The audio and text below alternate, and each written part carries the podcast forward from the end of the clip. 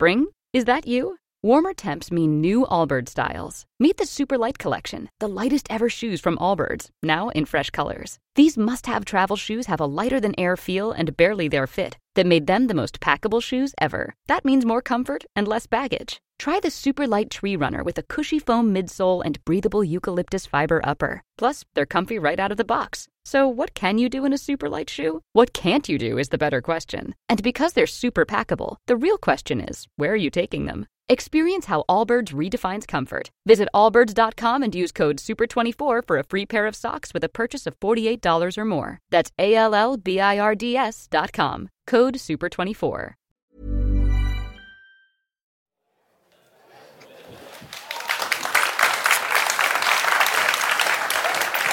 Koselig. Velkommen til eh, Union scene og denne rekommenderten som skal handle om tid. Og velkommen til vår gjest som skriver på en eh, doktorgradsavhandling om eh, emnet, Ellen Emilie Henriksen.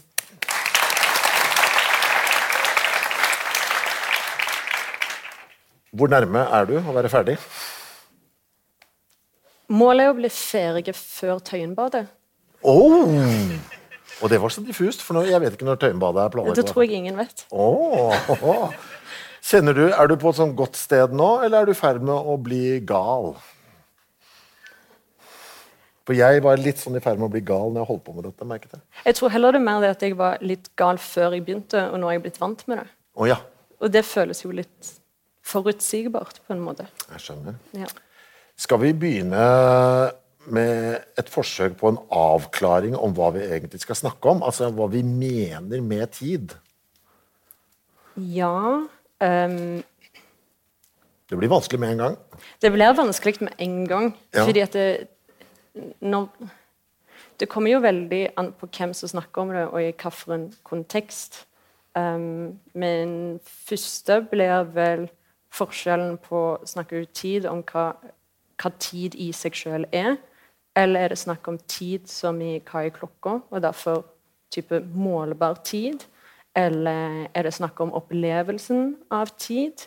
Um, ja, det, kan, det kommer jo litt an på om du snakker om filosofi eller ulike samfunnsvitenskaper, men òg naturvitenskapen vil jo òg variere litt innenfor ulike kontekster hva tid betyr. Men det ligger liksom alltid litt sånn i bakgrunnen, men ikke helt definert hva folk snakker om. Hva mener naturvitenskapen om tid, da? Hvis vi begynner med de. Der er det nok litt igjen forskjellige Er å tenke på det. De er ikke enige, de heller. Nei, men jeg vet ikke om det er riktig å si at de ikke er enige, for jeg vet ikke om de egentlig snakker så mye om det. Fordi Ja. at Hvis du f.eks. tenker på biologi, så vil jo tid være et spørsmål om f.eks. hvordan en organisme timer sin tilpasning til omgivelsene. Det vil jo være et ganske sentralt spørsmål om tid. Det samme vil jo uh, uh, tenke også innenfor medisin. Det er jo òg timing. Eh, hvordan reagerer kroppen på ulike sykdommer eller andre ulike forandringer i omstendighetene. Um, eller så kan du òg snakke om tid som noe sirkulært, altså ulike årstider, og hvordan planter og dyr tilpasser seg det. Eh, så det vil jo være et sentralt spørsmål innenfor biologien. Mens innen fysikken er det jo et evig stort rot. fordi der er de jo ikke enige med seg sjøl om hva tid det egentlig er. Um, men de vet jo altså Innenfor fysikken så vet de jo hvordan de skal bruke tid i ligningene for å kunne prediktere ting. Men det betyr jo ikke at de nødvendigvis vet hva tid er. Jeg, oppfatter jo liksom fysikkens lover som, som sånn, ganske sånn stabilt. Liksom, de, de er der. Som de, de bare er der. Men tid innenfor det Har de, har de noen konkrete tall, liksom? Som liksom Skjønner hva jeg mener? Noe, sånn, noe helt håndfast. Har, har de definert det på noe vis? Sånn, tid er det som foregår Jeg, jeg, jeg klarer ikke altså, jeg, jeg vet ikke hvor jeg skal med dette. Jeg vil bare ha noe å, å henge livet mitt Du, på. du, vil, du vil ha noen klare svar om hva tid det er? ja. Men har, fysikk, har, de, har de ingenting, mener du? Jeg vil si nei. Nei. Ja. Um, ok, Historisk så er det òg veldig vanskelig å skille hva fysikken har tenkt uh, om når det kommer til tid, og hva filosofien har tenkt om når det kommer til tid. Ja. Fordi det, det er jo, altså Fysikken som et definert fagfelt er jo relativt nytt, mens filosofien som et jeg vil si fremdeles ikke-definert fagfelt er jo veldig veldig gammelt. Eh, så tidligere så vil jo eh, folk som driver med fysikk, eller det vi nå kaller for fysikk, vil jo ha vært filosofer. Um, så det har jo vært en diskusjon i mer enn 2000 år om tid er uavhengig av hendelser, f.eks. Eller om tid bare er en fortolkning av forandring. Altså spørsmålet om hvis ingenting Hvis ingenting forandrer seg, ville da tid fremdeles eksistert? Jeg tenker jo ja. Ja, Men er det helt galt hvis jeg sitter ja, Det er bare meg her inne, jeg sitter helt stille. Vil ikke, da, da tenker jeg da har det gått litt tid. Men hva, hvor, er det, hvor er det jeg får kjeft da, av de som mener Men du har jo opplevd at du har vært helt stille. Så det er jo, du har jo opplevd at det Hvis- har skjedd en forandring i, i hodet ditt. Hvis jeg er i koma, eller hvis jeg er ja, hvis, ja, men hva med det, da? Hvis jeg, jeg skal gjøre en stor operasjon, jeg blir lagt i koma, er inne i sånn, en sånn boks hvor det ikke har foregått noe. Da, jeg vil jo allikevel tenke at det har gått tid. Altså som når du sover, f.eks. Ja, men da er det jo noen drømmer og sånn. Det kan jeg akseptere. Ja. Men øh, Mm, ja. Da vil jo ikke du ha opplevd noen tid, men du vil jo på en måte forstå at tid har foregått utenfor deg. Fordi du ja, vil oppleve det når du våkner igjen. Ja, for da vil, jeg, da vil jeg se forandring. Ja. Så noen andre vil jo i så fall ha opplevd forandring. Men hvis du ikke hadde Altså Nå hvis, kjøper hvis, jeg litt egentlig også, for jeg kjøper jo litt, for jeg opplever jo ikke tid når jeg er i den tilstanden og ikke Ja, men Da opplever du ikke tid, men det er tid i seg sjøl, eller det er din opplevelse Å, av tid helvete. Som opphører å eksistere fordi du ikke er bevisst, så derfor opplever du strengt tatt ingenting? Det, men hvis, hvis, hvis, hvis, hele universet Ja. eh, Altså hvis det var Hele universet var på det absolutte frysepunktet. Så det betyr at ingenting beveger seg. Og det ikke eksisterer liv. Eksisterer da tid? Hva tenker filosofen om det? Filosofene er ikke enige. Og de er ikke enige, de heller? Eh, Og filosofene de, de snakker om veldig mange andre ulike spørsmål òg. Men eh, tid, altså ideen om at tid eksisterer uavhengig av oss, og uavhengig av at noe som helst skjer Um, Uavhengig av at, er, at månen går rundt jorda, og uavhengig av at det er kjemiske eh, reaksjoner. Eh, det er en idé som, som oftest refereres til som altså, troen, eller, En mener at det finnes absolutt tid. Eh, og det er noe f.eks. Newton eh, var en stor tilhenger av. Um, og Einstein mente bare var tull. Um, men det er jo òg noe du på en måte ikke kan Jeg vet ikke om du nødvendigvis skal finne ut av det.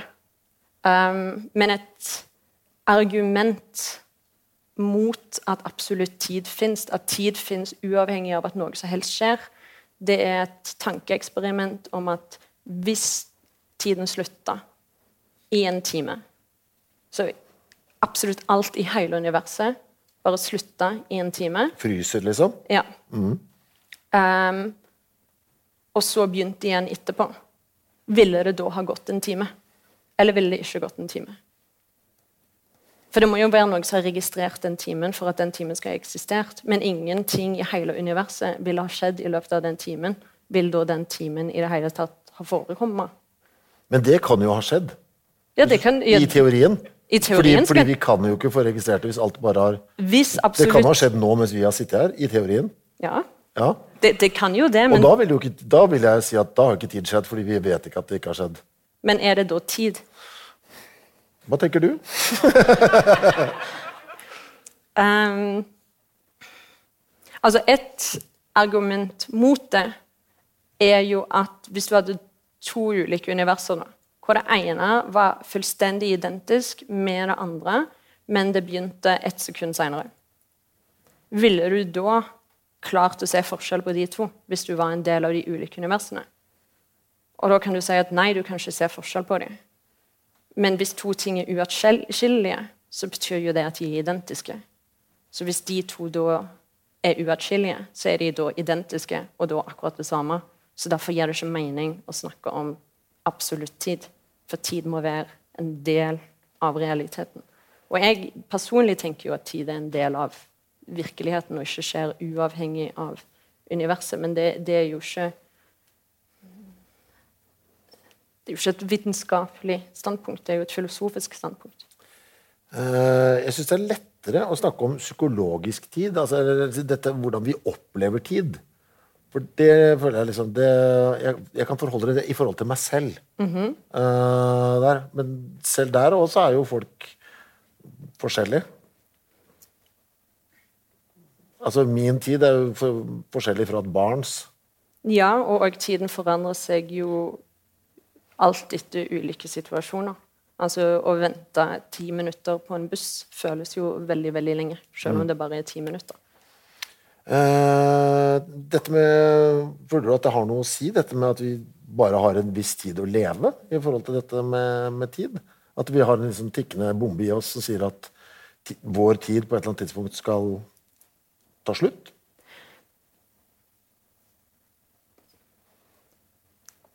Jeg syns jo det er veldig fascinerende, fordi det har jo alltid vært eh, en del av menneskelig kultur, eh, det å prøve å overkomme tiden, men òg altså i form av å overkomme døden. Mm. Altså myter om ungdomskilder, men òg type ideer om vampyrer eller ting som lever for alltid og ikke trenger å dø. Eller Gud, for den saks skyld, som lever utenfor tid og rom uh, og er evig og stabil og den samme. Um, så det er jo på en måte et, et, Kanskje et behov som ligger i menneskehovet, da. At vi vil at noe skal vare for alltid, og at det skal forbli det samme. Uh, og det ser du jo òg innenfor ideer om absolutt tid, f.eks. Det var jo et av de store problemene med relativitetsteorien. var jo at Plutselig var ikke tid noe universelt. Du kunne ikke ha noe universell klokka, fordi at uh, simultanitet var umulig, og tida ble avhengig av ulike ja, perspektiver og hvor fort du beveger deg. Ja, altså dette med at Tiden i verdensrommet er forskjellig fra her på kloden? liksom? Ja, og at hvis du reiser i nærheten av lysets hastighet, så vil tida gå mye saktere for deg. Men du vil jo oppleve den som den samme. Men hvis du da kommer tilbake igjen til jorda, så vil det jo gå opp for deg at eh, oi, jorda eksisterer ikke mer, og sola har Det er veldig vanskelig å, å, godta. Jeg tror de fleste vet, har fått med seg at det er sånn. Men det er, det er helt umulig for, for, hodet mitt å kjøpe det allikevel. Men ja. vi vet jo at det er sånn. For, ja. Hva skjedde, vet du noe om hva som skjedde da vi fikk greie på det? Hvor mye folk klikka? Det er jo forholdsvis ferskt i menneskehetens historie at vi skjønte det. Oi, Oi, tid, tid er litt uh, tøyelig, det. Ja. Um, ja. Fram til Einstein så var det jo Newton sitt bilde på universet som dominerte. Og for Newton så var jo både tid og rom de var jo statiske og skapt av Gud. Um, så de skapte sammen på en måte en scene hvor Guds vilje kunne utfolde seg. Eh, men med den spesielle og senere den generelle relativitetsteorien eh, på begynnelsen av 1900-tallet, så ble det jo klart at eh, tid og rom er, er relative. Um, og det forandra jo Altså, det var jo vanskelig for folk å akseptere. Men ideen om at ingenting er statisk og stabilt, var jo òg i utgangspunktet vanskelig å akseptere for Einstein. Fordi et annet problem eller ikke problem, da, men en åpenbaring var jo at de oppdaga at universet kontinuerlig utvider seg. At universets størrelse er ikke konstant. Og Det var jo det som i begynnelsen motiverte Einstein til å introdusere den kosmologiske konstanten. Som han, det, det skal han få, som han senere innrømmer var den største feilen i sitt liv. Fordi universet utvider seg jo, noe de fant ut i 1929. Eh, Edwin Hubble fant ut det. Men eh, der òg har du jo dette her behovet for at et eller annet er tidløst. da. Eh, at noe ikke forvitrer hen, men eh, faktisk består over tid. Er vi tross alt enige om at tid fins? Tid er noe? Ja, på en måte. Her Fy faen. Nå følte jeg meg trygg på en ja. Men tid fins. jeg, jeg Er det folk folk som mener at tid ikke fins? Nå skal jeg være veldig plagsom. Ja. Fordi eh, Einstein med relativitetsteoriene sine introduserte òg ideen om at tid er en fjerde dimensjon. Altså tilsvarende romdimensjonene. Og at tid utfolder seg som ja, altså Universet er et blokkunivers med ulike tider. Og på den måten så er ikke tid noe som eksisterer uavhengig av oss, mente han. Fordi at eh, fremtiden den eksisterer allerede, og fortiden eksisterer den òg. Men vi bare opplever at vi beveger oss gjennom tid. Men det, det fins allerede. Det er allerede der. Um, men det er jo hans fortolkning av matematikk. At, noe, at, at matematikken sier én ting, er jo at matematikken sier én ting. Men hvordan vi velger å tolke det med ord, er jo et annet spørsmål. Så du kan jo være enig i relativitetsteorien, men fremdeles tenke at tiden beveger seg fra en begynnelse og en slutt. Eller for evig og alltid, for den saks skyld. Om tiden har en begynnelse, er jo et annet spørsmål. Men eh, eh, Ja, så det er jo ikke enighet om tid fins, men jeg syns det er litt rart argument å si at tid ikke fins fordi det er vår fortolkning av hvordan universet utfolder seg. For hvis det er vår fortolkning, og det er fullstendig intuitivt for oss, og det er fullstendig nødvendig for at vi i det hele tatt skal ha denne samtalen, så er det veldig rart å si at det ikke fins. Altså, et, et hus er jo menneskeskapt. Uten oss hadde det ikke eksistert. Men du kan jo ikke si at det ikke fins. Det fins jo. Eh, selv om det er skapt av oss. Det er det som er så forvirrende, for de har da altså Du har dette store, rare med at eh, tiden er annerledes i verdensrommet, da, for eksempel. Eller altså, du kan oppleve, ja, som du sier, reise ut, reise tilbake, og så har, har tid vært annerledes her og der. Altså, du kan, hvis det hjelper deg, så kan men- du. Du kan ikke gjøre det, da, fordi at det, du har ikke teknologien til det. Nei, men, nei. men samtidig så har jeg, jeg personlig har en veldig klar oppfattelse av tid knyttet til klokke. eh, som er sånn. sånn er der, vi, kommer til å sitte her i halvannen times tid. Det er tiden vi har vært her. sånn, og så har, det, for meg så er det Det er i utgangspunktet kjemperyddig inntil vi to sitter her og snakker om det, og Einstein roter seg opp i det. Så det er da det blir bulkete, føler jeg.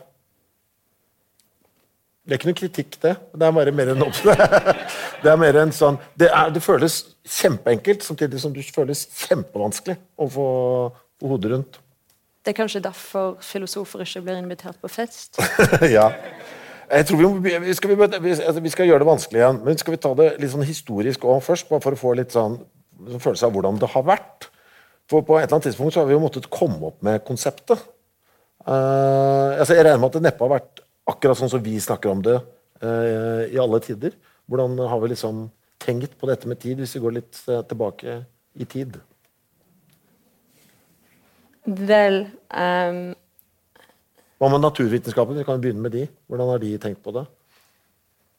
Vel, igjen her så vil jeg heller begynne med liksom, filosofien. Ja. Fordi og Du kan liksom ikke snakke om fysikk for 2000 år siden. Nei. Fordi fysikk for 2000 år siden, det var filosofi.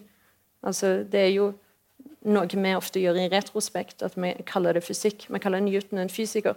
Men ordet fysiker eksisterte jo ikke når Newton levde. Så det er jo på en måte vi kaller det fysikk i retrospekt. Men eh, eh, altså Alle samfunn, samfunn har nok alltid hatt behov for å måle tid på en eller annen måte. Eh, og det har de jo valgt å gjøre ofte med å tenke på ting som er altså skjer på samme tidspunkt, og så har, ja, som sola eh, går opp og den går ned, og den type ting. Så du har hatt solklokker, du har hatt ulike måter å prøve å ja, holde eh, litt kontroll med tida. Um, I tillegg til at du har Ja. Så, så sola har vært viktig, tror de, i alle samfunn sør for polarsirkelen. fordi nord for polarsirkelen så brukte de òg ofte månen, for de hadde jo midnattssol. Um, den motsatte, ikke midnattssol, mørketid. Um, og eh, så det Jeg tror nok alle samfunn har hatt et behov for å holde litt kontroll på hva tid det er. Um, men sånn filosofisk, så iallfall fra et vestlig perspektiv, uh, så var jo grekerne De var jo ganske opptatt av tid. Uh, men de var òg veldig opptatt av denne ideen om at tid var evig. Det hadde ingen begynnelse eller en slutt. Uh, men at det var noe som skjedde litt altså Sivilisasjonens utvikling skjedde i sykluser. Det var derfor vi ikke Altså teknologien vår var begrensa fordi at du alltid hadde en eller annen naturkatastrofe eller et eller annet sånt som satte oss til sides. Så på en måte menneskets utvik utvikling går litt opp og ned, men tiden, den er evig. Um, og så har du jo med kristendommen, f.eks., så hadde du jo eh, Augustin Hippo, som var en av de første som snakket ganske systematisk om tid. Um, og han uh, Han hadde et argument som jeg har veldig sansen for, og det gir fremdeles litt mening. Fordi han sa at hvis tid eksisterte før universet, og universet er skapt av Gud, men Gud er absolutt alt altså han, han har skapt alt som finnes, så betyr jo det at i tiden før universet ble skapt, så hadde du Gud. Men hva var det som fikk han til å bestemme seg for at han ville lage universet og verden? Hva, det, hva gjorde han på før verden ble skapt? For det var jo ingenting eksternt som kunne påvirke Gud til å plutselig bestemme seg for at hei, det hadde vært kjekt å lage et univers. Så Derfor så konkluderte Augustin av Hippo med at tid det er noe som har blitt skapt av Gud som en del av universet. For det gir ikke mening at det eksisterte før universet. Og Jeg syns det er et veldig sjarmerende eh, argument, så til en viss grad fremdeles er relevant. Fordi eh, fysikerne nå, eh, når de snakker om Big Bang, så mener de jo For det, å predikere relativitetsteorien, at eh, i de første sekundene etter Big Bang så gjelder ikke dagens fysiske lover. Det er noe som kom snakk om sekunder etterpå. Og de sier at det kan godt være at tid eksisterte før da, men det har ingen mening å tenke på det. fordi hva enn som skjedde da, vil ikke ha en konsekvens eller en effekt på det som skjedde etterpå. Så det er jo en veldig elegant måte å unngå spørsmålet om at hvis tid har en begynnelse, hva skjedde før tiden? Fordi det er jo et umulig spørsmål. Fordi Hvis du ikke har tid, hvordan kan noe ha skjedd før tid? Og hvordan tid har blitt til hvis det er ingenting som har forårsaka at tid har blitt skapt? Men hvis noe har forårsaka at tid har blitt skapt, så må det jo òg ha eksistert tid før det. Og det, det er jo gøy. Du hadde en setning her som jeg syns var så fin, som du sendte i en e-post til meg. Uh, du syns Bergson var interessant, for, for fordi hans tid tok tid over den spirituelle rollen til Gud som den ultimate skapende kraft. Ja. Hva er det du legger i, i det? Altså, Er det Big Bang, da, eller? Fordi da uh, Det var da og, å, Jeg ser at jeg er dum nå.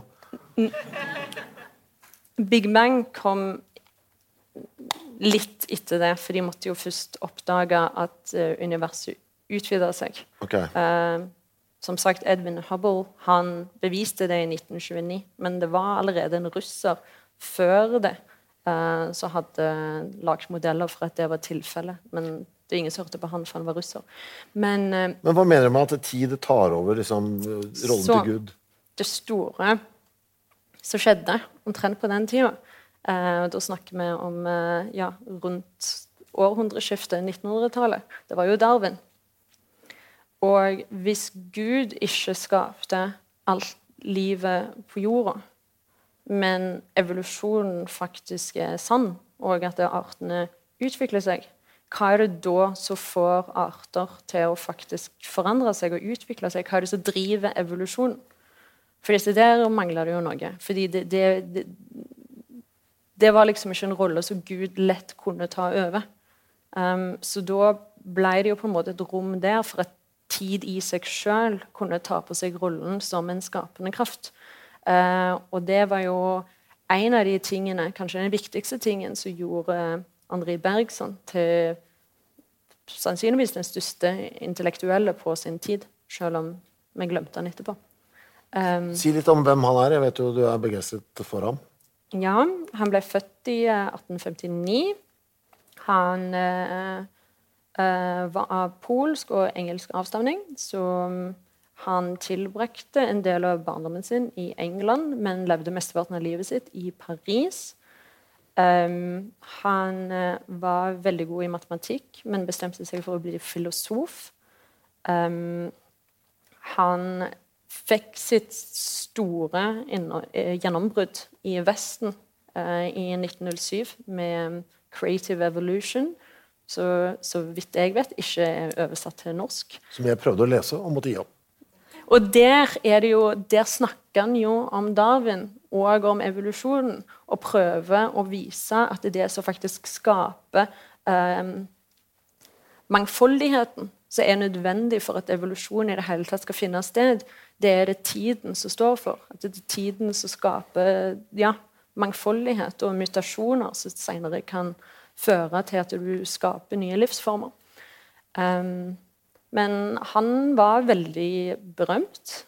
Uh, altså Han kunne ha De sier 2000 så kom og hørte på forelesningene sine. Han jobber også som diplomat, så han reiste veldig mye, spesielt til USA. Uh, Theodore Roosevelt var veldig stor fan av han. Um, han sitat, et sitat av han ble òg brukt uh, under Nuremberg-rettssakene, faktisk, um, etter andre verdenskrig. Han vant Nobels litteraturpris. Og var Ja. Han ble òg av mange sammenligna som like intelligent som Newton og alt mulig sånt. Men så var det ulike faktorer da som gjorde at på 1920-tallet så forsvant han litt fra offentligheten. Uh, og så ble han glemt av mesteparten av den vestlige verden utenom Frankrike og merkelig nok Brasil, som er veldig glad i Henri Bergson. Uh, men det var dette her med at du, du, fikk på en måte et vakuum i folks forståelse av hvordan, tid, nei, hvordan liv kan bli til. Hvis det ikke er Gud, så må det jo være noe annet Så på en måte driver verden framover. Som på en måte skal, klarer å skape noe fundamentalt nytt. Uh, og det er jo her Einstein og Bergson blir to rake motsetninger. Uh, ja, hvorfor det? På hvilken måte? Vel, for Einstein han leita jo som fysiker etter en ligning eller fysiske lover som kunne forklare absolutt alt i universet, inkludert livet på jorda og mennesket. Um, og det var hans ultimate mål. Han mente jo òg at eh, hele verden og alt som skjer, er mekanistisk. Det vil si at du kan, Hvis du har nok kunnskap, så kan du forutse absolutt alt som kommer til å skje i framtida. Og det handler òg om at han mente at framtida den eksisterer jo allerede. Uh, og det betyr jo òg at det er ingenting radikalt nytt som kan skapes i verden. Fordi alt som kommer til å skje, det er jo et resultat av det som allerede eksisterer nå. Men um, går ikke det fint opp med, med evolusjonstankene til Bergson? da? Det er jo bare mutasjoner av ting som allerede fins, som er evolusjonen. Det kommer an på om du mener at eh, en Hvis du har en ny livsform, så er et resultat av en mutasjon. Kan den nye livsformen i sin helhet stykkes opp og reduseres til sine bestanddeler? Eller har på en måte kombinasjonen av disse bestanddelene skapt noe kvalitativt forskjellig av det som allerede eksisterte før? Og der er de uenige? Der vil de være veldig uenige. Men de var jo uenige om absolutt alt. Um, Einstein Begge to var jøder, og det er jo relevant med tanke på tida de levde.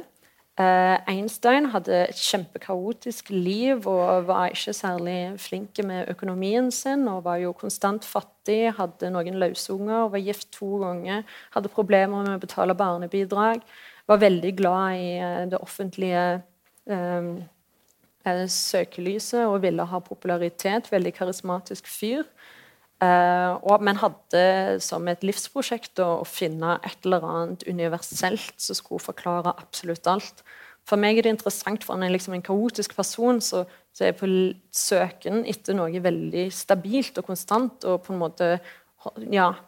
Uh, I tillegg til det så var han jo pasifist under første verdenskrig, mens under andre verdenskrig så um, ble han for at det skulle finnes et globalt politi eh, som skulle bekjempe Nazi-Tyskland.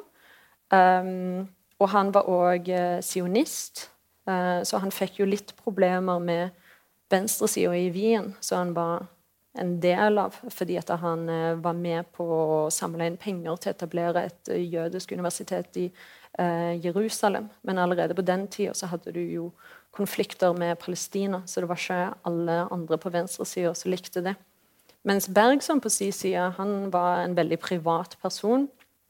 Um, han var veldig bestemt på det at uh, du kunne ikke dele mennesker inn i ulike raser. så Derfor så gikk det ikke mening som, uh, ga det ikke mening, som Einstein sa, at uh, jødene var på en måte en egen biologisk rase. For Bergson så var det snakk om noe kulturelt og, og eh, ja, religiøst. Eh, Bergson var visstnok ekstremt monogam og lykkelig gift med samme kone hele sitt liv. Um, levde i ro og mak og hadde to katter og dyrka roser i hagen sin. Men hele filosofien hans går jo ut på at nei, vi må ikke fokusere på det universelle. Vi må se på det komplekse og liksom det lille for å faktisk kunne tilegne oss kunnskap om verden. For dette er i kompleksiteten, men òg i mangfoldet. Det at ting er forskjellige og ikke nødvendigvis kan sammenlignes én til én. Det er der på en måte vår kunnskap om verden faktisk ligger. Um, så det bare ett rotehue som ville prøve å gjøre det mer systematisk? Og en systematiker som ville ha det mer rotete? Ja, og i tillegg til det så var de helt forskjellige på sånne absurde ting òg, som at uh, Bergson var vegetarianer, og det var Einstein imot. Så de var jo forskjellige på alt. Under første verdenskrig så var Bergson eh, nasjonalist. Under andre verdenskrig så satt han Han døde i Paris mens Paris ble eh, okkupert, og i 41. Så det er jo litt vanskelig å si hva meningene hans var da, men han hadde litt sånn ekstra beskyttelse, selv om han var jøde fordi han hadde så høy sosial status. Men han hjalp visstnok noen jøder om å, å unnslippe til um, England. da. Men de var liksom uh, rake motsetninger, da, utenom at begge to var kattemennesker. Hva skjedde når de møttes? da? Ble det krasj, eller klarte de å ja, fordi... komme fram til noe enighet på noe som helst? Nei.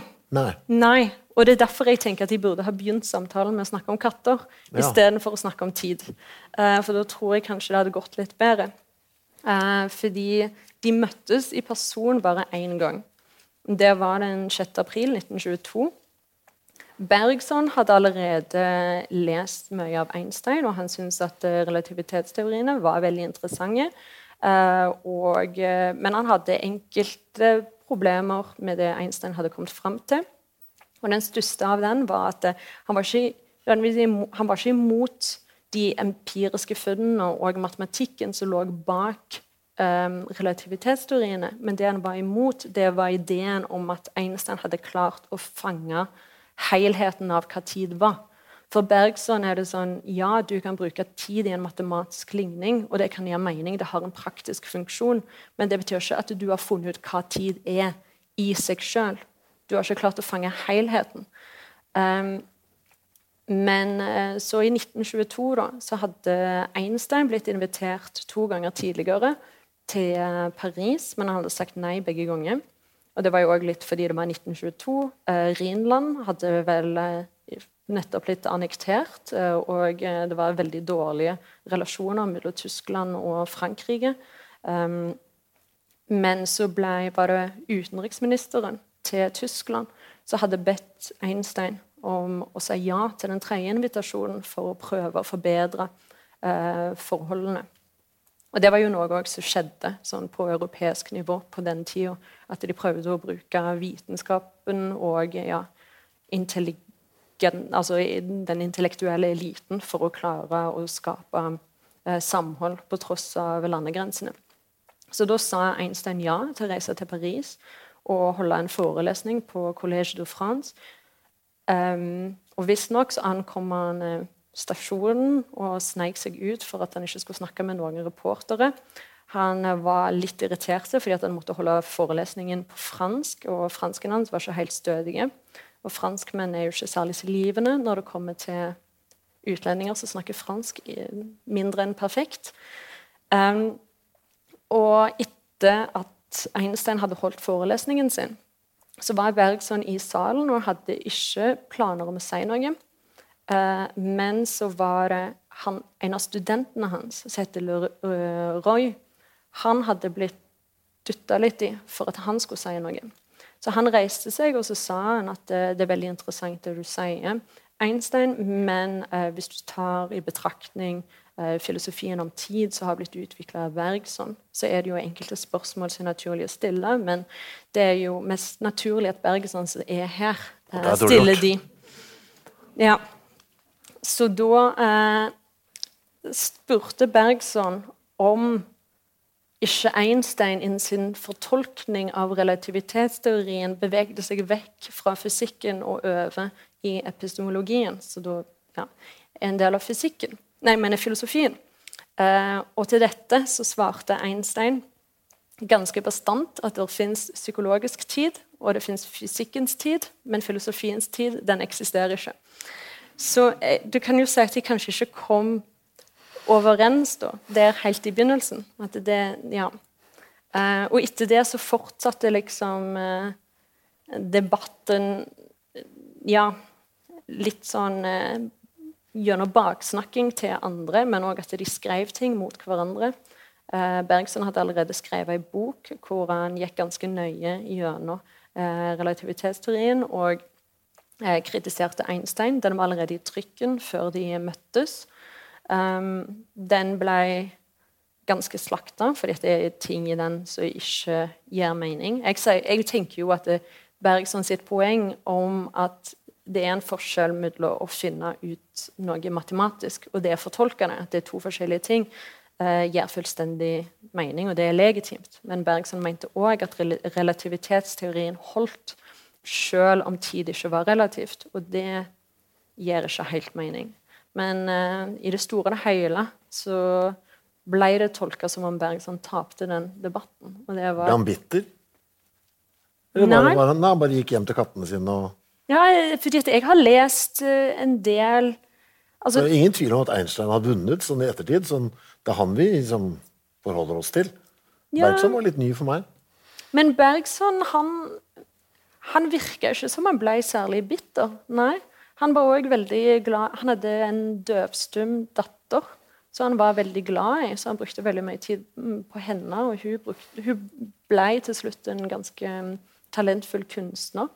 Eh, så han var veldig lykkelig med dette livet, med ei kone han elska, og en datter han var glad i, og katter. og Men Bergson, her er han eh, litt sånn på at uh, liv er et premiss for tid? Er han uh, Mer det at tid er et premiss for liv. Mm -hmm. mm. Uten tid, ingen liv? Ja. Blir ikke det det samme? Det ble jo spørsmål om hva som på en måte kommer først. Ja. Um, men det er jo litt her det spirituelle altså, Både Einstein og Bergson var jo religiøse. Einstein kanskje hakket mer dogmatisk enn en Bergson. Bergson var kanskje litt nærmere mystisismen. Jeg må hoppe rett på nå det, det, det verste. Er nåtid det eneste som fins? Tidsmessig. Cool fact a crocodile can't stick out its tongue. Also, you can get health insurance for a month or just under a year in some states. United Healthcare short term insurance plans, underwritten by Golden Rule Insurance Company, offer flexible, budget friendly coverage for you. Learn more at uh1.com. Hey everyone, I've been on the go recently Phoenix, Kansas City, Chicago. If you're like me and have a home but aren't always at home, you have an Airbnb. Hosting your home or a spare room is a very practical side hustle. If you live in a big game town, you can Airbnb your place for fans to stay in. Your home might be worth more than you think. Find out how much at airbnb.com/slash host. Say hello to a new era of mental health care. Cerebral is here to help you achieve your mental wellness goals with professional therapy and medication management support. 100% online. You'll experience the all new Cerebral Way, an innovative approach to mental wellness designed around you. You'll get a personalized treatment plan from a therapist, prescriber, or both in a safe and judgment free space. Your cerebral therapist or prescriber will outline a customized plan with clear milestones along the way so you can get to feeling your best. With Cerebral, you're not alone in your mental health journey. We're here to empower you to live a fulfilling life. So take that first step towards a brighter future and sign up today at cerebral.com slash podcast and use code ACAST to get 15% off your first month. Offer only valid on monthly plans. Other exclusions may apply. Offer ends July 31st, 2024. See site for details. Botox Cosmetic, out of botulinum toxin A, FDA approved for over 20 years. So, talk to your specialist to see if Botox Cosmetic is right for you. For full prescribing information, including boxed warning, visit BotoxCosmetic.com or call 877-351-0300. Remember to ask for Botox Cosmetic by name. To see for yourself and learn more, visit BotoxCosmetic.com. That's BotoxCosmetic.com.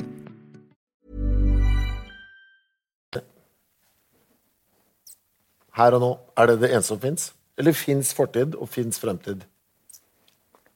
Vel, som jeg allerede har sagt, Einstein ville jo sagt at alle tre eksisterer. Ja. Eh, noen filosofer vil jo selvfølgelig si at det kun eh, nåtid eksisterer. Bergson vil si at eh, fortiden den eksisterer ikke ennå.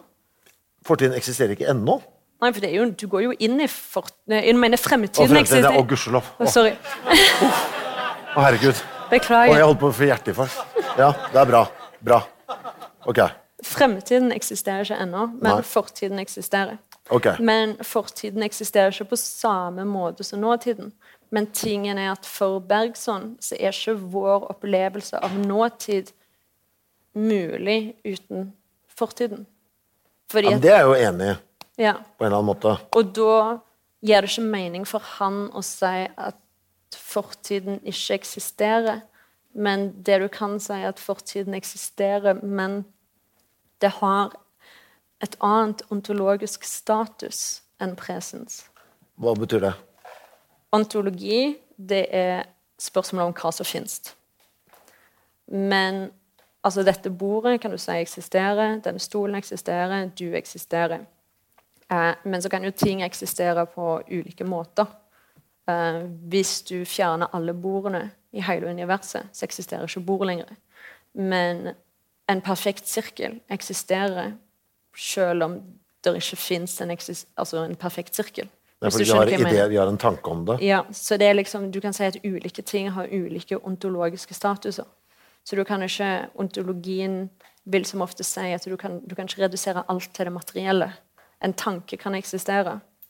Men hva har det med at fortiden Så når du sier at ting har ulikt ontologisk status, så kan du si at nåtiden, presens, eksisterer, og fortiden eksisterer, men ikke på samme måte. Så sier du at de har ulikt ontologisk status. Men eh, for, for Bergson så er det veldig viktig at fortiden eksisterer. Fordi ja, all vår fortolkning av nåtiden eh, er jo avhengig av det. Så han, han, han mener at fortiden er noe som nesten spiser inn på nåtiden og på vår opplevelse av å eksistere. Dette er kanskje et veldig dumt spørsmål, men jeg må bare spørre. Vi har fortid, og så har vi nåtid, og så har vi framtid. Mm. Er det flere? I kvantemekanikken så har du eh, imaginær tid. Nei, hold opp. Ja. Ok, hva er det, da? Eh, det er jeg ikke, jeg har ikke helt klart å forstå. fordi at det, det er, Der detter jeg òg litt av. Men ja. det, det er en måte de bruker tid i kvantemekanikken for å få ligningene til å gå opp. Men det er ikke nødvendigvis en påstand om hva Bølletid. tid er. Bølletid. ja. Nåtid er kortest. Det er greit. Det, det, det er vi enige om. Av, av fortid, eh, nåtid og fremtid, så er nåtid kortest. For det er jo bare her og nå. Er fremtid lengst? Har tid en begynnelse og slutt? Ja, man har, har, ja men begynner, begynner den ikke på Big Bang, da? Er du enig i det? Altså, Jeg har ingen meninger om Big Bang. fordi okay. det, det, det er sånn Jeg ser for meg at når universet begynte, så begynte tiden, tenkte tenker jeg liksom. Ja, altså det, det er det jo mange De fleste fysikere vil nok være enige i det. Ja. Men for meg så ble det sånn fordi at Big Bang begynte fordi at du hadde uendelig tetthet av alt, og så hadde du ingen av fysikkens lover, og sånn begynte universet. For meg er det litt som å jeg, Er vi enige om evighet? At noe kan holde på for alltid? Men hvis tiden har en slutt, så kan det jo ikke det. Altså, Nei, men blir Har det det en slutt? slutt? Er det noen som mener at den har en slutt? Har universet altså Hvis tid avhenger av at universet eksisterer, og hvis en dag universet ikke eksisterer lenger, så vil jo òg tid opphøre å eksistere. Men det er jo, jeg tror jo det er umulig for et menneskesinn å egentlig forestiller seg ikke-eksistens. Altså at ingenting eksisterer. Det er jo Det blir som å prøve å forestille seg uendelig. Sånn, du vet på en måte at det er et sånn tall som ligner på et liggende åttetall, men du klarer jo ikke å forstå hva det er. Men en ting er å ikke forstå at, at uendelig kan bli for stort. Jeg syns nåtid ble vanskelig å forholde seg til jeg, satt ned med, med researchen her og skulle begynne å tenke på det. For hva er egentlig nåtid? Altså For det Nåtiden er jo hele tiden ferdig. Skjønner du hva jeg mener? Og hvis, når jeg tenker noe, så er, så er det egentlig allerede prosessene som gjør at jeg skal Eller hvis jeg skal si noe, da, så sier jeg det på en måte ikke nå. For jeg oppfatter det ikke Alt det begynte jo for bitte lite grann tid siden. Og så, holdt, og så holdt jeg på å bli gæren når jeg holdt på med dette her. Men skjønner du hva jeg mener? Hvor kort er nåtid? Det syns jeg er kjempevanskelig. Ja, det er veldig vanskelig. Eh, I tillegg til at vi Altså, Hva tenk, hva det at jeg tar på denne, Ja. og at jeg registrerer at jeg tar på den, det er jo sånn type tiendedels sekund. Ja. Altså Det tar jo tid. altså Alt du opplever, og alt du hører, vil jo uansett være litt forsinka. Altså Ja, det, Ideen om at tid er relativt, den kom faktisk før Einstein. Men den kom fordi at eh, folk oppdaga, uh, spesielt innenfor eh, eh, astronomien, at folk registrerte ting på ulike tidspunkt. Fordi at reaksjonstiden til ulike mennesker varierer jo. Så derfor så tenkte de at ah, tid er relativt fordi reaksjonstiden vår varierer. Så tiden, altså Ideen om at tid er relativt, kom faktisk ikke med Einstein. Og det syns jeg var ganske gøy å Ja. finne ut av. Fremtid er vanskelig å si noe sånn lurt uh, om. Og nåtid også føler jeg er vanskelig å si noe sånn konkret om, fordi den hele tiden har skjedd. på en eller annen måte. Fremtid, nei, Fortid, mener jeg. Kan vi være trygge på den? Kan vi være enige om at den, det har skjedd? Altså, Er fortid et ganske trygt begrep? Det var et fryktelig vagt spørsmål. Jeg vet hva jeg mente med det, men jeg vet ikke om du skjønte hva jeg mente med det. Ok, Hvis jeg begynner med det første du sa, Ja. om, om nåtid. Ja. Fordi nåtid er, det er veldig vanskelig å si hvor langt er nåtid.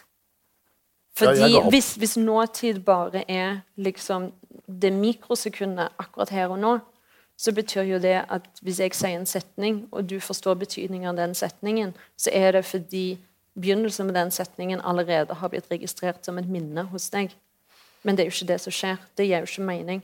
Hvis at nåtid bare var liksom et knøttlite mikrosekund, så ville det jo vært veldig vanskelig å høre på musikk.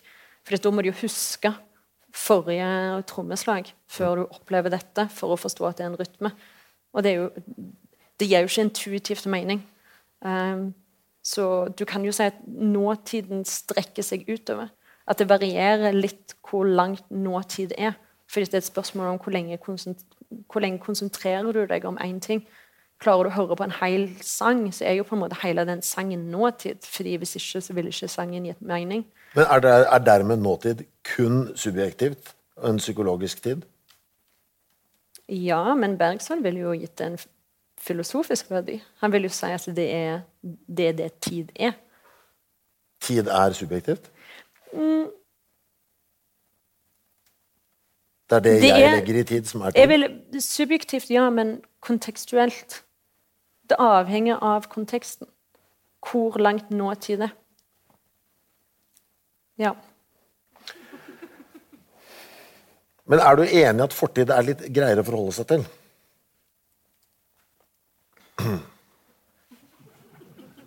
Der, den har vi liksom, den har vært. Den, der vet vi hva er. Den tiden som har vært, vet vi hva er. Men vet, vi vet jo ikke Vi krangler jo om fortiden hele tida. På hvilken måte? Altså Hva som har skjedd? Ja, hva som har skjedd. Ja. Men òg Altså, fordi tingene med fortiden Ok, Hvis du tenker fortiden uavhengig av mennesker, så er jo det et spørsmål. Men hvis du tenker fortiden i form av minner eller historie, så blir jo det et helt annet spørsmål, tenker jeg. Fordi at det, fortiden må jo på en måte alltid være mindre enn det han egentlig var. Du, du kan jo ikke ha et minne om noe som skjedde i på en måte real time. Fordi hvis du hadde registrert alt som har skjedd før in real time, så ville du jo vært stuck i fortiden. Du, du ville jo aldri kommet deg videre. Du ville jo gått i en loop. Ja, Så fortiden er valg vi foretar, hva vi velger å lagre? Nietzsche ville sagt det. Mm -hmm. Mm -hmm. Mm -hmm. Ja. Uh, hva er andre teorier på feltet? Um, altså sånn Nå blander vi sammen kanskje litt minner og historie, og det er jeg veldig for. Men det er mange historier. det er veldig mange historier. Fordi at uh, Historiefaget tradisjonelt, ikke nå, har jo sett på historie som noe objektivt. At dette skal vi finne ut av, hvordan ting var før. Og så, ja. Og så har på en måte motsatsen til det Det har vært bevegelser for spesielt kollektive minner. Men òg innenfor historien at det handler litt om fortolkning av historien. At du ikke kan ha et objektivt syn på hva som har skjedd, for det kommer jo òg an på hvordan du forstår det. Um, men eh, jeg syns at sammenblanding av minner og historie er litt gøy men det, det er òg litt fordi jeg er veldig glad i Nietzsche. Um, og Nietzsche har jo et fantastisk essay uh, som heter 'The Uses and Disuses of uh, History'. Uh, så er andre essay i um, Husker jeg ikke, vet du. Ja. av boka hans som heter um, 'Untimely Meditations'. jeg beklager alle engelske titlene, men jeg har ikke googla alle oversettelsene på norsk. Um, og der uh, snakker han jo om hvordan en bruker historie. Og Da har han tre ulike kategorier. Det er den monumentale fortolkningen av historie, eller bruken av historie. Det er den antikvariske bruken av historie, og så er det den kritiske bruken av historie. Det monumentale handler om å eh, etterligne fortiden for å gjenskape en viss storhet, mens den antikvare handler om å bevare fortiden det ble jo nesten at du blir stuck i nostalgi. Og den kritiske er at du prøver å løsrive deg fra fortiden. Og hans løsning på dette er jo en kombinasjon av alle tre. Men det jeg syns er gøy, er jo at det, han bruker ordet historie. Men han skriver jo denne boka før historie er et veldefinert fagfelt, og før psykologi er et veldefinert fagfelt. Så han refererer jo ofte til enkeltpersoner, eller så snakker han om oss. Så det er veldig uklart om man snakker om hvordan samfunnet husker sin historie, eller hvordan individet husker samfunnets historie, eller hvordan individet husker sin egen historie. Uh, så Derfor så syns jeg den sammenblandingen av minner og historie gir litt mening hvis du leser eldre tekster. Fordi det som ble kalt historie på slutten av 1800-tallet, var ikke nødvendigvis det vi kaller historie nå. Ja, Hvordan var forskjellen? Er at du ikke nødvendigvis tenker på en nasjonshistorie eller et samfunnshistorie. Det er ikke definert nødvendigvis Altså, historie har jo blitt brukt innenfor nasjonsbygning og identitetsbygning, f.eks. Men uh, det er ikke nødvendigvis gitt at Var det mer ljuging i gamle dager? Er det det du egentlig sier? Vi ljuger jo fremdeles. Ok, Men jeg har liksom følelsen at vi ljuger mindre nå, at vi har mer kontroll på historieskrivinga, tross alt? Det, det, det, tror jeg absolutt. Jeg tror jo jeg tror at det er mye mindre lyging nå. Men jeg tenker jo òg at det, sånn opprinnelsesmyter står jo fremdeles veldig sterkt. Altså det der slaget slag i Hafrsfjord. Fordi kong Harald ikke klipte håret sitt fordi en eller annen dame ikke ville gifte seg med han før han hadde samla Norge. Er, er det fakta? det høres litt eh, Altså, De har prøvd å finne kilder på dette, men det er ikke så mye håndfast Ja. på at det var akkurat sånn det skjedde. Men det er jo en veldig fin eh, historie. Eh, Du skrev eh, også i en mail her at før så var ikke memorisering tilknyttet en idé om sannhet. Men det var heller sett på som en kunstform. Ja, Hva du la i det? eh, Det var at det var nærmere knytta til retorikken. Eh, Men òg det f.eks. teater. At det, det, et, eh, det- ble ansett som en kunstform å være i stand til å kunne memorisere en hel tale, f.eks. Det, det, det var mer knytta til det. Det var ikke nødvendigvis så Den ideen om at memorisering, men òg det å huske ting og ha eh, sannferdige minner, det er jo noe som er veldig relevant i en rettssak, f.eks. Hvis du skal eh, være vitne og fortelle noe som har skjedd. Men eh, tidligere så var ikke det hovedformålet til å kunne huske ting. Det å kunne huske ting var noe du brukte for å tjene kunsten. Ja, så det var ikke så viktig faktisk hva som hadde skjedd? Ikke nødvendigvis. Og fremdeles, som sagt, myter er jo fremdeles viktig i dagens samfunn. Hva som faktisk har skjedd, og hva som er et meningsfullt narrativ, er jo ikke alltid, alltid det samme. Og der igjen kommer det jo tilbake igjen til Nietzsche. At det, noe av det viktigste, syns jeg, i det Nietzsche skrev, er jo at det, det er jo ikke viktig bare hva du husker, men det er jo òg viktig hva du glemmer. Du velger jo aktivt enkelte ting du glemmer. Du tar jo, du, hvis du tenker på deg sjøl og din egen livshistorie, så tar jo du en aktiv beslutning i hvilke deler som gir mening for at du skal fortelle deg sjøl en historie om hvem du er som person. Det er jo et verdivalg du gjør. Um, og Det er jo ikke bare Nietzsche som har skrevet om. Walter Benjamin òg. Han eh, skrev om på en måte, han brukte gravemetaforen. At du graver etter dine egne minner, men òg samfunnets minner. Og så velger du hva som er viktig for å gi mening, og kunne fortelle noe om hvem du er, eller hvem vi er, og hvorfor vi er her. Og da er det jo narrativet som er, som er viktig. Jeg har også veldig behov, merker jeg, for at ting skal være riktig. Sånn generelt. Og så vet jeg jeg vet, jeg, jeg vet at jeg ikke vet hva som kommer. Jeg, altså Fremtiden vet jeg ingenting om. For alt jeg vet, så sprenger dette bygget om to minutter. Ikke sant? Håper ikke det, men ikke jeg vet ikke hva som kommer. Her, Stolen her kan brekke, jeg kan tryne her bakover om ett sekund. Det skjedde ikke. Så ok, nå vet jeg det. Ja, men Jeg vet ingenting om framtiden. Og så jo mer jeg har lest uh, de siste årene om hvordan hjernen fungerer, og sånn, og så har jeg skjønt at minner kan du ikke stole på i det hele tatt.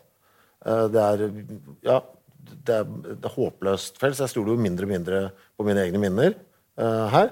Så, så mitt liv har jo nå de siste årene blitt mer og mer knytta til nåtid. ikke sant?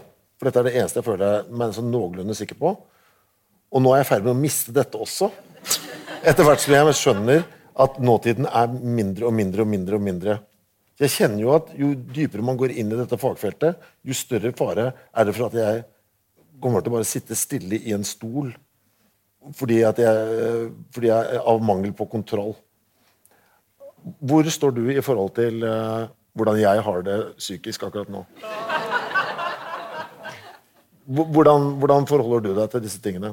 Jeg syns kanskje du burde jobbe litt med dette kontrollbehovet. Hva da? Hvorfor det? Men jeg, jeg, jeg, syns ikke jo, det hvis, hvis du sier jo sjøl at konsekvensen blir at du blir sittende i en ja, ja. stol uten å gjøre noe som helst. Jeg klarer klarer å sitte her og jeg Ja. fungerer, jeg er enn så lenge fungerende. Ja. Men uh, hva tenker du om Kan vi stole på fortiden, liksom? Altså det du tror skjedde i forgårs, liksom?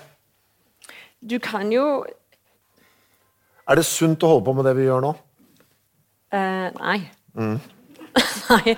Nei. Nei. Nei. Uh, nei. Men tenker, Har du dannet deg noen tanker sjøl rundt dette? Hva, altså, det, blir, det begynner jo å bli Alt begynner jo å, å skjelve litt i fundamentene, føler jeg nesten. Men du bruker jo Det er det jeg tenker at, det, at det, er en, det er jo et spørsmål om du vil ha noe som er sannferdig, eller om du vil ha noe som gir mening. Jeg har gått for det siste. Ja, noe som gir mening. Og tingen er at minnene dine Det at et minne ikke er 100% sannferdig i detalj, er jo ikke det samme som å si at det er et falskt, falskt minne. Et falskt Ja, minne men er det ikke jo- det? Er ikke det, det Hvis jeg husker noe feil? det er jo et moderert minne. Hvis du, hvis du husker, Men det er vel feil da? Jo, men Hvis jeg husker for bryllupet til søstera mi, men så har jeg glemt eh, hvordan hun hadde håret sitt, så tenkte jeg at hun hadde løst hår, men så hadde hun satt det opp, så betyr jo ikke det at hele minnet mitt fra bryllupet til søstera mi er et falskt minne. Ikke betyr hele, bare- men det er feil. Akkurat den er feil. Jo, men det er jo et minne som helhet. sant? Ja. Um, Bergson vil jo si at du fokuserer på den delen av minnet som er nyttig for deg der og da. Og òg at det minnet modererer seg hele tida. Men òg at et minne skal være dynamisk. Fordi at det hvilken verdi det har for deg, den, det vil forandre seg over tid. Så derfor er et dynamisk minne er, er, er bra.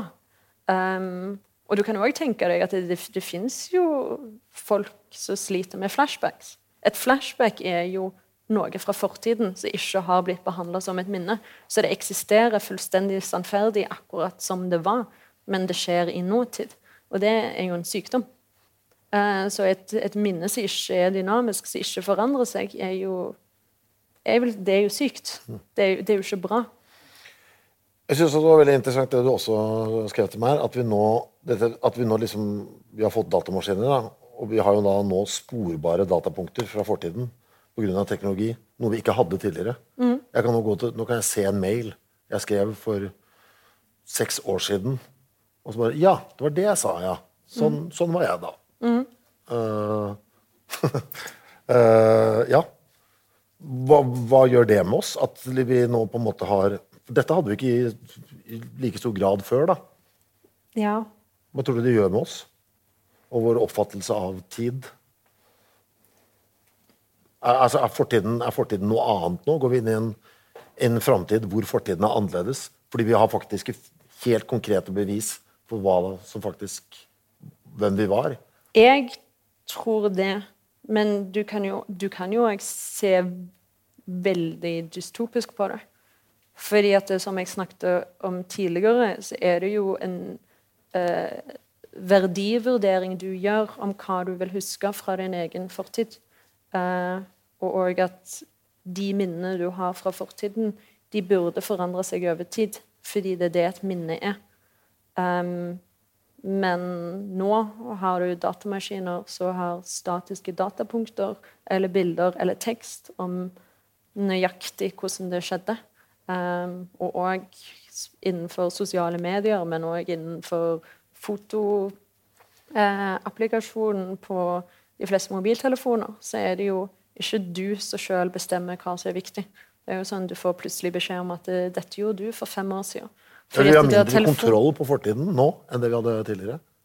Ja, jeg vil si det. Og jeg vil òg si at eh, hva som er et minne, forandrer seg.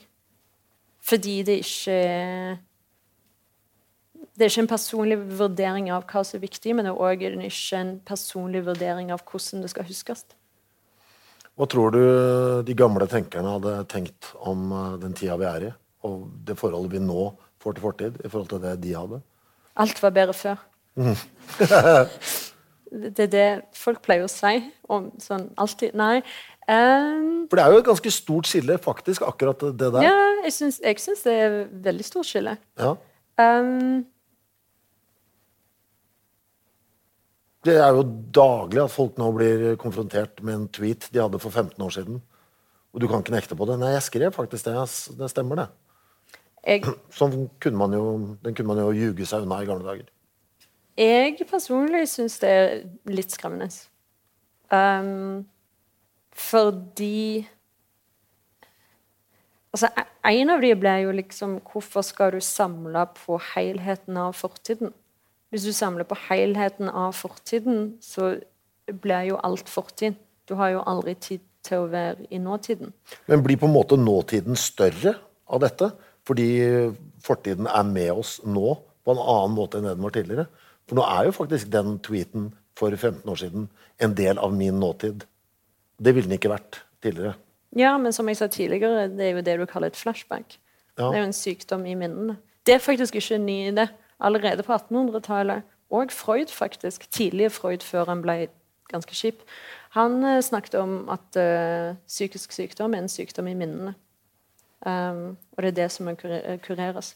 Pierre Janet òg, som var en eh, psykolog på 1870-tallet i Paris, han òg var veldig på den der at eh, mental sykdom det er en sykdom i minnene. Fordi minnene har ikke blitt prosessert, de har ikke blitt dynamiske, de har ikke forandra seg, de har ikke forvitra, og du har ikke glemt. Men da vil jo Freud i så fall da påstå at nåtiden er en sykdom, psykisk sykdom. da, Fordi vi har tilgang på fortiden, eller fortiden er en del av nåtiden i mye større grad.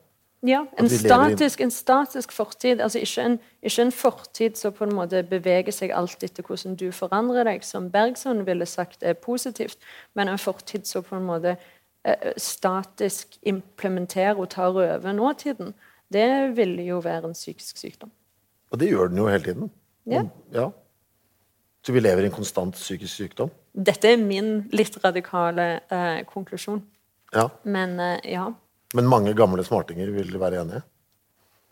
ja ikke, ikke Freud, fordi etter hvert ble han jo litt rare. Han skulle jo kurere ting med å fjerne bein i nesen og den type ting. Så jeg vet ikke om han hadde vært enig med meg. Men Noe annet som skjer nå, da, føler jeg, er jo at tid kanskje for første gang har blitt en sånn alvorlig salgsvare. Hva tenker du om det? For det, det, det handler jo nå om å fange oppmerksomheten vår, som jo er altså vår tidsbruk på sosiale medier. liksom. Det er jo Ja, ja. de største salgsvarene. Altså tiden i seg selv. ja, economy of attention Ja. Uh, Er det noe nytt? I så stor utstrekning som det, er nå? Det, det er nytt. Eh, men det er jo òg fordi det er jo ting overalt som skal ta oppmerksomheten vår.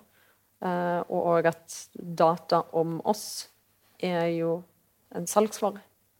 Eller en valuta. Kommer an på hvem du spør. Noen tenker jo at big data er en valuta, og noen tenker det er en salgsvare. Hvordan harmonerer dette med Bergsons tanke om, uh, om at det liksom er en det er Tiden er, en evolusjon, men det er, nå er det også blitt en salgsvare. Hvordan ville han sett på det?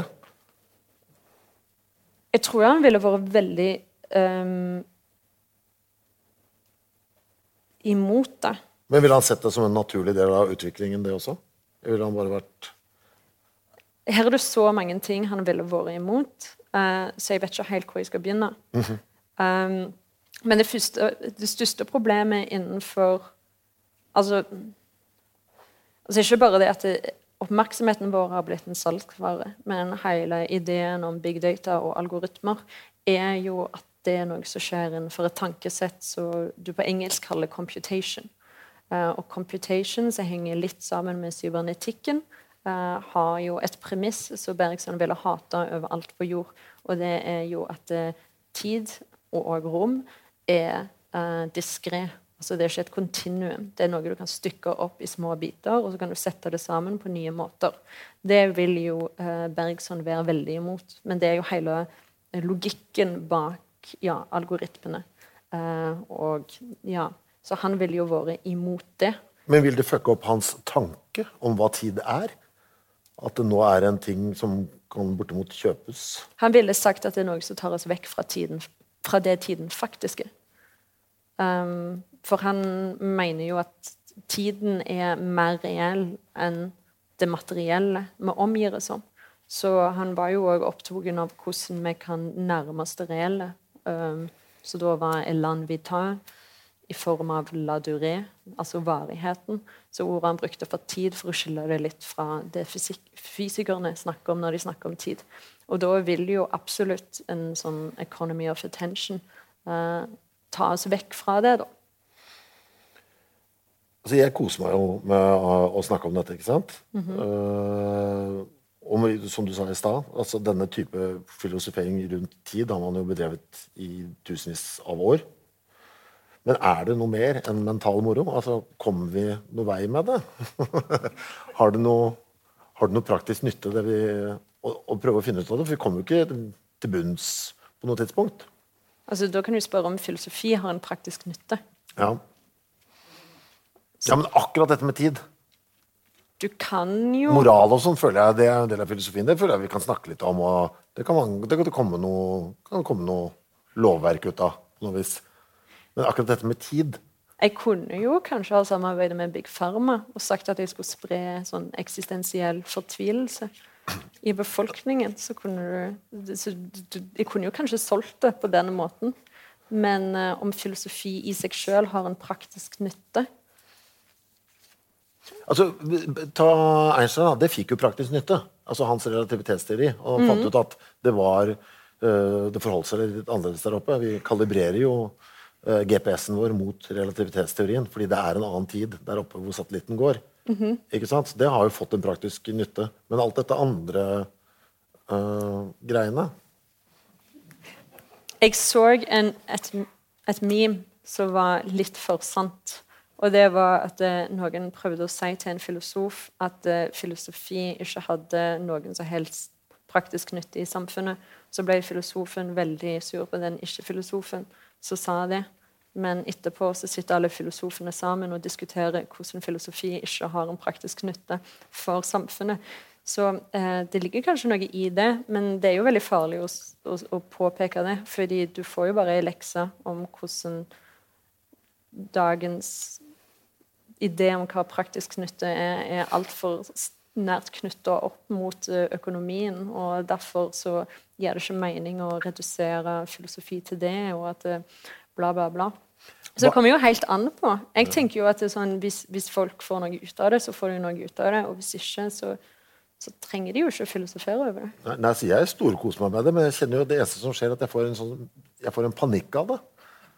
Det er litt sånn som uh, når det kom de nye bildene fra James Webb-teleskopet. Så kjente jeg litt sånn Å, å, jævlar! Er det noe mening med noe som helst nå? Det er jo så uendelig stort uh, der ute. Samtidig som jeg ble Samtidig som jeg elsket det da, uh, der. Fikk du noe sånt forresten når du så James Webb-bildene? Kjente du på noe stort uh, eksistensielt? Ja, men jeg likte òg rett før det, så var det jo Jeg husker ikke hvem det var, men det var jo en eh, astrofysiker som tok et sånn nærbilde av en salami eller noe og sa at det var det første bildet. Ja. Det, det fikk jeg veldig mye ut av. Fordi det var bøll? ja. Men det var jo, en veld, det var jo veldig bra humor. Nei, men altså, det er jo eh, Jeg, syns jo det er spennende. Ja, men Kjenner du på en sånn stor, noe, noe stort? At det nesten det, det glir over i å bli noe jeg har, så, jeg har ikke lyst til å si religiøst, men uh, at det blir noe sånt. da. Synes, det er jo en herlig følelse av å føle seg fullstendig ubetydelig. Ja, Og det setter jo ting litt i perspektiv. Ja. Man, man kan bruke det på den måten òg. Kjenne Ja. en, en slags sånn ro i at det bare, det bare flyter av gårde av seg sjøl. Ja, det, det Og de småtingene er ikke så viktige.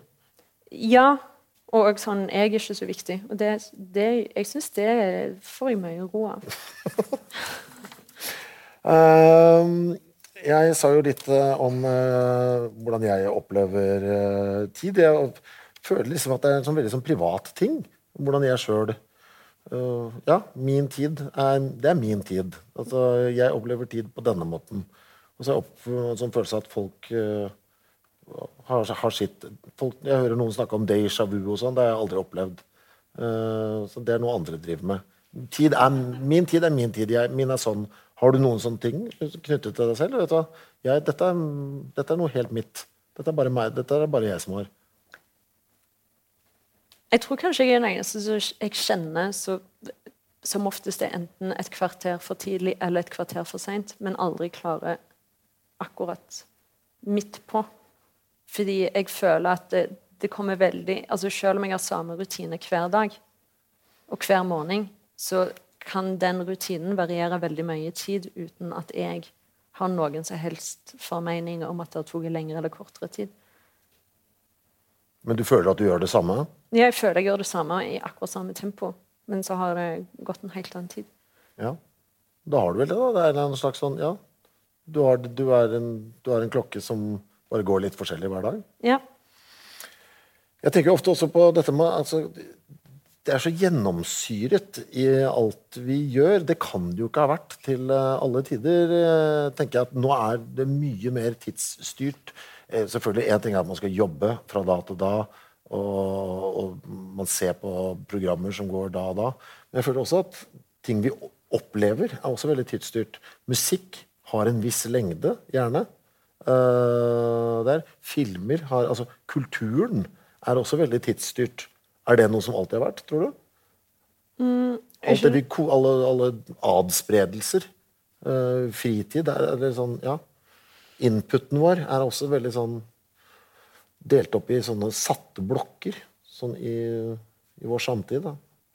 En Ja. låt er halvt minutt lang. En film er 90 minutter. Ja Altså, Blir vi mer og mer fokusert på tid uh, opp gjennom uh, århundrene nå? At vi får mer og mer sånn definerte intervaller? Virker det sånn, tror du? Jeg vet ikke om det går an å ha mer definerte intervaller sånn på samfunnsplan. fordi at eh, selv om de finner mer og mer nøyaktige måter å måle tid på innenfor vitenskapen, så har jo ikke det noen eh, på en måte umiddel... Altså Det har jo ingen betydning for vår opplevelse av tid, for det er snakk om så små intervaller at vi ikke er i stand til å oppfatte dem. Men det at tid er en så viktig del av samfunnet altså Det er jo noe du ikke ville hatt før du hadde et armbåndsur, f.eks., for fordi det ville være vanskeligere og at alle visste hva klokka var hele tida. Men eh, altså, det er jo åpenbart en salgsvare. Du, vi har jo alltid dårlig tid. Jo, men vi skal jo alltid på- spare tid. Men jeg føler at det er så låst nå. at for eksempel, Hvis jeg går på kino da, og en film er 2.10, så tenker jeg fy faen hvor lang den var. Eh? Det skal være det skal være en og en halv den. En låt som bikker seks minutter, det er bare sånn er jeg, Nei, det, det vil jeg ikke ha. Selv om begge deler er en kunstnerisk opplevelse. Så den ene den vil jeg ikke at skal være lenger enn tre og et halvt. Den andre den kan få lov til å være, den kan få være en og en halv. Altså det, det, er, det er så mye tillært, da, men også og det, jeg syns det er rart at det også går på litt sånn ren, ren koseting. Som sånt. Med musikk, og sikkert også for film, så handler det jo om teknologi. Det handler jo om at eh, de første eh, platene eh, ikke hadde plass til mer Jo, en men på en vinylskive så kan du jo ha en låt på 30 minutter på den ene sida. Men jeg vil, den vil jeg ha delt opp. Sånn at jeg, da, skal det heller være korte, korte låter imellom. Men de første platene som kom av Shellac, var det det? Ja. Eh, de minste av de hadde jo ikke Nei, de var jo korte, ja. De var jo korte. Og etter det så ble jo òg singelen en veldig viktig salgsvare. Og så skal du òg ha noe som passer inn i et radioprogram. Ehm, så da fikk du jo på en måte normert hvor lang en, en hitlåt skulle være. Men, så det er jo bare noe som har satt seg som en vane. Men vi bare godtar det. Jeg synes det er så rart allikevel.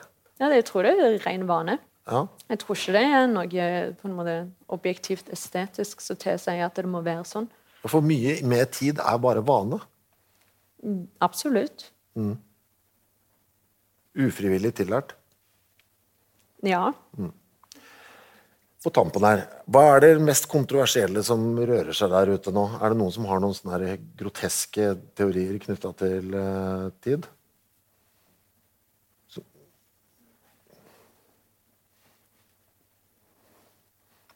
Er det noen ordentlige bøller der ute som, uh, som har noen ideer som uh, er ferdige? Det var et veldig vanskelig spørsmål. Ja. Eh, altså, jeg finner jo litt sånn der en ro i sjela av, av dette her med entropi. Um, og at uh, entropien i universet alltid vil øke. Beskriv, Fortell hva entropi er. Entropi er bare at eh, ting ikke er ordna. Altså at eh, alt blir til støv. Ja, Sakte, men sikkert. Ja. Um, og at vi alltid vil få mer entropi i universet. Eh, så derfor alt vi gjør, så handler om å ordne ulike elementer eller whatever. Det vil jo øke entropien generelt i universet, fordi den kan aldri bli mindre og mindre. Og dette handler jo om tidens retning. At tidens retning vil alltid gå i samme retningen, så utviklingen av evolusjon. Men når folk begynner å fucke med det, da kjenner jeg at jeg blir ganske irritert. For det, sånn, det, det syns jeg er et fint sånn holdepunkt. At det er både utviklingen av entropi, men òg vår psykologiske opplevelser av tid i det minste går i samme retning. Og så kan vi være, tenke at eh, for mennesker flest så er liksom fem minutter i én situasjon er, føles ikke like langt som fem minutter i en annen situasjon. og så det går greit, men i det minste så har vi samme retning. Eh, gjennom tid. At det skal, det skal slutte med støv. Ja, men når folk begynner å snakke om sånn at det, jo, men på et eller annet tidspunkt eh, rett etter Big Bang så må jo det ha vært veldig lite entropi for at det skulle kunne utvikle seg til entropi. Og hva om universet slutter å utvide seg, men det begynner å trekke seg sammen? Vil du da få mer entropi? Eller mindre entropi? Og vil det bety at du basically går fra lite entropi til masse entropi til lite entropi, og så går du tilbake igjen, betyr det da at alt kommer til å skje om igjen, men tiden går i motsatt retning? Da skjønner jeg at jeg ble, da, da blir jeg irritert. Det, Ja. det, da har det gått for langt.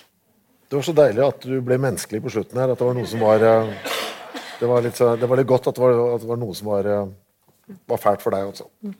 Vi skal, eh, vi skal runde av her nå.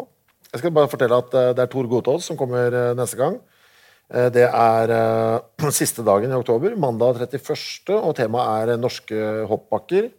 Folk som har hørt på tidligere podkaster, vet jo at uh, Thor eh, er glad i hoppbakker. Han har hatt små drypp om hoppbakker i mange av episodene han har vært på besøk på.